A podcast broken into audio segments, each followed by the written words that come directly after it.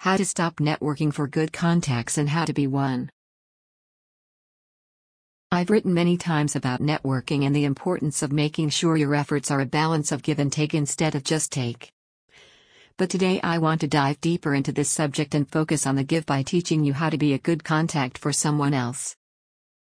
In doing so, you'll not only grow your own network naturally and organically, but you will also increase the quality of your contacts and professional relationships. 5 Ways to Stop Networking and Become a Good Networking Contact. 1. Be the one making the introductions. Instead of wondering who your contact can introduce you to, try and think of someone you can introduce him or her to that would benefit both parties. Who in your current network would be a good resource for someone you're trying to connect and build a rapport with? Make sure whoever you introduce your new contact to is someone who will never make you look bad with their own behavior. This means you should think of someone who not only will be a great resource but also someone you've known long enough you can trust them to represent you well. Because after all, who you refer reflects back on you. This is why networking takes time. You may have to first prove yourself as a trusted contact before someone will introduce you to their contacts.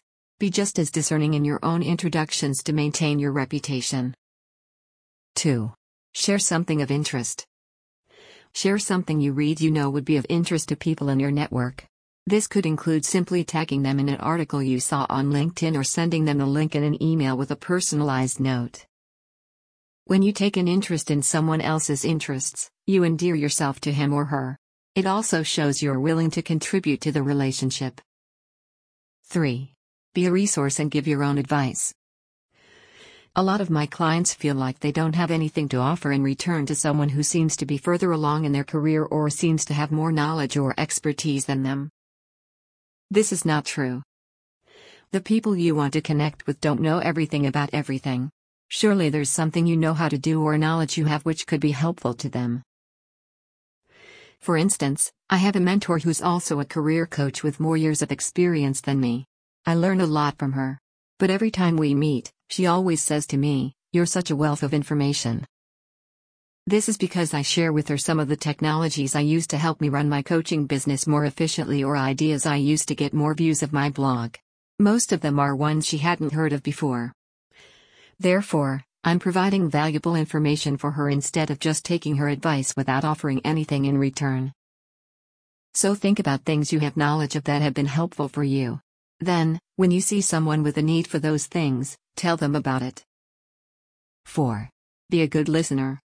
Sometimes, others just need someone to listen. Especially if they're usually the one doing all the listening. Giving them a break from listening and letting them talk can be a great relief for them. It's probably the simplest and easiest way to serve as a good contact for someone else. 5. Show interest. Show genuine interest in others by following their social media updates and commenting on them. You don't have to like or comment on every one of their posts. But do so for the ones you find most meaningful. This shows you're staying connected to them, paying attention to what they're doing, and supporting them, even when you can't do so more directly.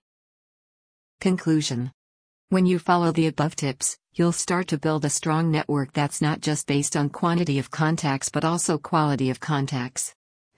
And you'll also be viewed as the type of quality contact people are excited to introduce to their contacts. Want to learn more networking tips?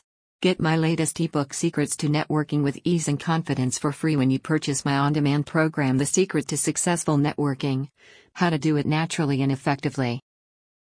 Related posts. Why can I pick your brain? is the wrong approach. How to be realistic about networking. Why you need to stop overthinking networking. Stop networking.